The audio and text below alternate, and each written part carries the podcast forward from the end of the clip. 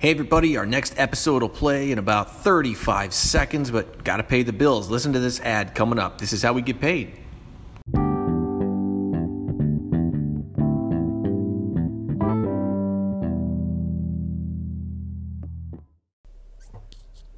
Hey, everybody, welcome to UP Commute, where I'm talking to you for a few minutes here while I use my car to get to work, which I rarely do.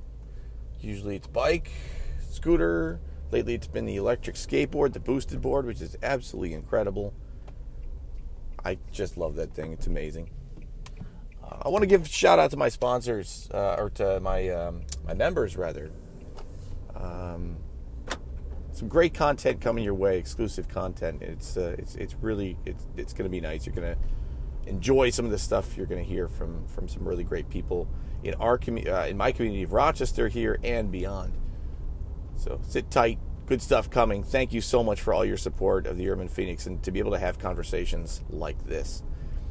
Um, today, I'm going to take a, a, little more of a somber message, and this is a very difficult subject because it deals with a death um, unfortunately, geez, it's early in the morning here, isn't it? um, so, you know, anytime someone dies, it's it's a very difficult subject. So I want to approach this very carefully because I don't I, I don't want to be one of those people who is insensitive to someone else's feelings and how they respond to an event. But in May, um, a young man, 26 year old man, Bradley Galk, I think it is, um, uh, was riding an electric scooter in Nashville, Tennessee. Um, he had twice the legal limit of alcohol in his system, uh, and he maneuvered his scooter uh, from, I believe, a sidewalk out into a road and into the path of an SUV, which struck him and killed him. He died from his injuries a few days later this is, I think, uh, one of now eight deaths from electric scooter riding. Now, mind you, there were 38 million electric scooter share rides last year that eclipsed bike share rides. Eight deaths. Uh, but this this one was certainly tragic, as as they all are, of course. A young man, and um, the the thing that I thought was really really interesting is that since this time, since this incident, uh, his girlfriend, uh, I believe 25 years old, his girlfriend has started uh, a serious campaign in Nashville to ban scooters. And they have since banned scooters. They have put a cease and desist on scooter share in Nashville. Um, this was in part a kind of a, a catalyst for that. Uh, they've had some issues, they've had some problems, and the, the mayor has has banned scooter share. And this young woman, uh, the girlfriend of the victim, is pushing for continued banning and a permanent ban of scooter share. The, the the ban that's currently in place now is is just you know looking at um, better systems, better safety systems, better um, just in general, just a better better makeup for for Lime and Bird, the companies that were they were in Nashville. Um, but the, the, the young woman uh, who whose uh, whose boyfriend was struck, she's calling for a, a, a ban everywhere of these things. Um, she's she's calling for them to be off the city streets all over the place. And you know she uh, I think uh, now this is a, a, former regular rider of of these things. I mean, she and her boyfriend rode these things everywhere, and now she called them the the, the bane of the city. And it, I understand. Look, I completely understand where this young woman is coming from. She's dealing with something that is so difficult that no person should have to deal with right? The loss of a, of a significant other, a young significant other in a, in, a, in a budding relationship. This is a lot to deal with. And we all deal with what we have to deal with in our own way. So I, I don't necessarily fault her. I understand that she's trying to take her energy and put it in a constructive place. But let's let's step back here a minute. Okay, this is, you know, and I, I'm not blaming the victim at all here. I'm just pointing out the facts. This is a man that was intoxicated, or at least enough to, um, I think his blood alcohol level was over um, uh, 0.19 or something like that. And, you know, he was intoxicated. Uh, from all accounts, he was riding the scooter illegally. He moved, uh, there was a bike lane to use, and he did not use it. Uh, let's also remember that this man was struck by a vehicle, and that vehicle was an SUV, a large SUV. So I have to ask the question here is it the scooter, or is it the fact that this young man had had a couple to drink? Is it the fact that the the, vehicle that struck this man uh, was an SUV instead of a car? Would a car have been able to maneuver around him quicker? Would we even be having this conversation if this person was driving a, a you know a, a, a small car? You could stop quicker, be more maneuverable. Was that car driving one mile an hour over the speed limit? Maybe, maybe that extra split second could have made all the difference. So we have a we have an SUV, we have an al- we, we have a, a an you know an alcohol related incident, and what are we blaming? We're blaming the scooter. We have a gentleman who operated the scooter, according to police, in, in an illegal way. But we're blaming the scooter. Friends, 40,000 people a year die in auto accidents. How many people blame the car? Almost 40,000 people die a year uh, from gun violence in our country. And plenty of people blame the gun, but it's in our Constitution that we can have it. okay? So, why are we taking scooters off the street if a person who piloted something irresponsibly, if a person who piloted the scooter irresponsibly and was struck by a car, by the way, is the actual bane of our streets, why are we blaming the scooter? Why are we removing scooters? The whole idea of scooters is to lessen the trip the, the, the, the, the trips in, in cars, which are uh, the deadliest form of transportation currently, which are the most inefficient form of transportation, which are the most environmentally form, uh, uh, which, you know, it's the most environmentally form of transportation. This is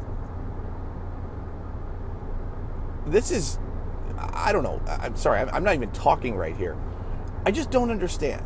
This is where we go. Really.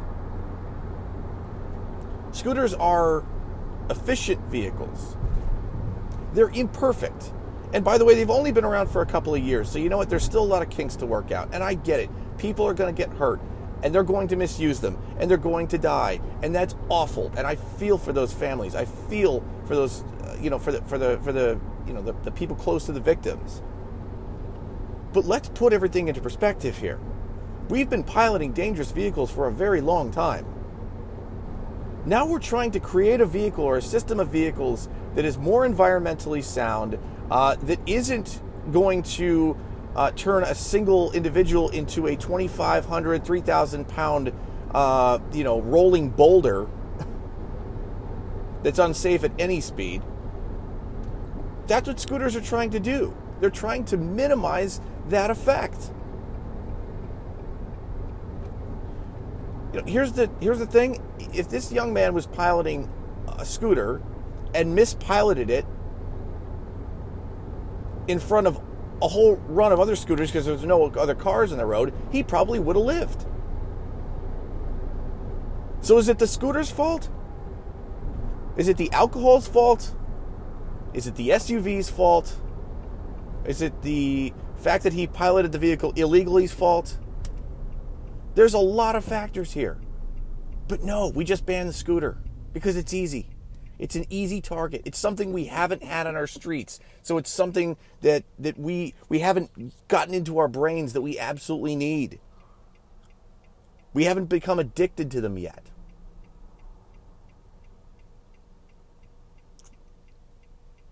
We have to change our thinking. We have to change our minds on how we address these issues. We have to stop seeing, um, we have to stop kind of giving allowances to cars, to automobiles.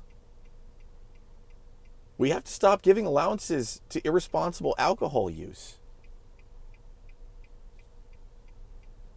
And we need to stop blaming scooters for our city's problems. This is an attempt. The scooter, the scooter share is an attempt to make our cities better. Is it the be all end all? No, of course not. I don't think so.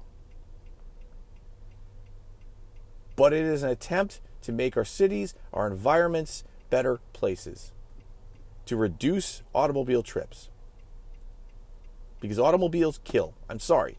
I, I, I won't argue with anybody on this. Automobiles uh, allow people to be killers and to allow people to harm themselves. But we blame scooters. We keep blaming the thing that's just trying to fit in amongst the sea of dangerous vehicles. We allow for the most dangerous vehicle and we blame the least dangerous. That's that's if you're going to get anything from this conversation right now, that's what I want it to be. We continue to allow for the most dangerous form of transportation, and we continue to blame the least form, dangerous forms of transportation. That's it. This is a very sensitive subject, and when there's death involved and there's injury involved, there's there's there's a lot of feelings. There's a lot of emotion that you need to people need to take somewhere. So I get I, I get where this young woman is coming from. I, I understand, but I don't agree with it. I don't agree with it. We're putting the blame in the wrong places.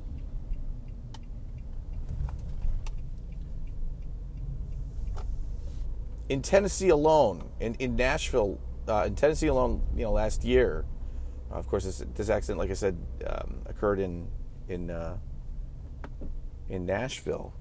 Sorry, I'm just parking here. Uh, in Tennessee alone, last year, over 250 uh, people died from alcohol related car crashes.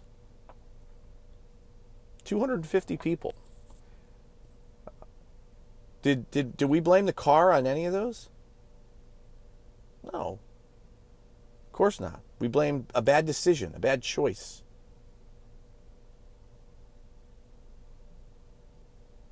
But because this is a scooter, we blame the scooter.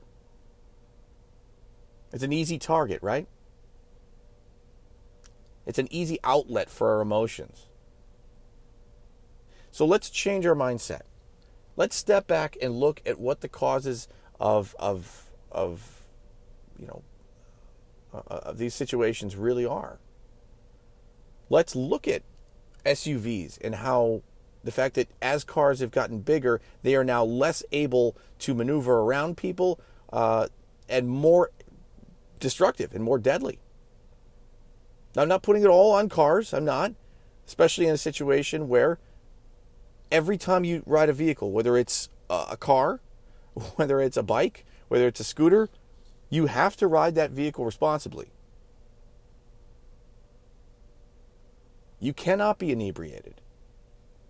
You cannot be swerving into the street where you shouldn't be. You still have to follow something resembling a law. When you don't do that, bad things are going to happen. They are. I'm not blaming the victim. I'm, saying that there's there's plenty of responsibility to go around here. Let's look at that instead of saying scooters are evil. And by the way, this gentleman and this young lady, they were they admittedly were avid users of these things up until now. I don't know. I, I, I, don't see the logic here. Nashville, Here's my question. I'm about to blog about this in an open letter to the mayor. Are you going to ban cars? 40,000 people died last year in cars. You going to ban cars from your streets? It's just one death. One tragic death. It's awful. But automobile accidents, or I should say, automobile crashes, are the number one killer of children and teens. Not guns, not cancer. Those are two and three. No, automobile crashes. Think of the children, right? We strap our kids in every day into our SUVs. Anything could happen. But we don't bat an eyelash. One person dies on a scooter in a city and they have to be taken from the streets. There's a disruption in our logic. There's a disruption in the way we're seeing uh, our cities, how we move about our country, and it needs to stop. We need to get smarter about it. All right. Thanks for listening, everybody. Like I said, I know this is a very heated topic. I know this is a very sensitive topic, but it's one we need to address. It's one really we need to look at. We need to look at how we approach these problems when they happen. Only then will we solve the problem, uh, the problems we see on our city streets, from a safety perspective, from a usability perspective, from an uh, access perspective. We really, really need to start getting smart about how we look at this stuff instead of responding emotionally and responding in the way we always have. Thanks so much for listening, everybody. Have a good day. We'll talk to you soon.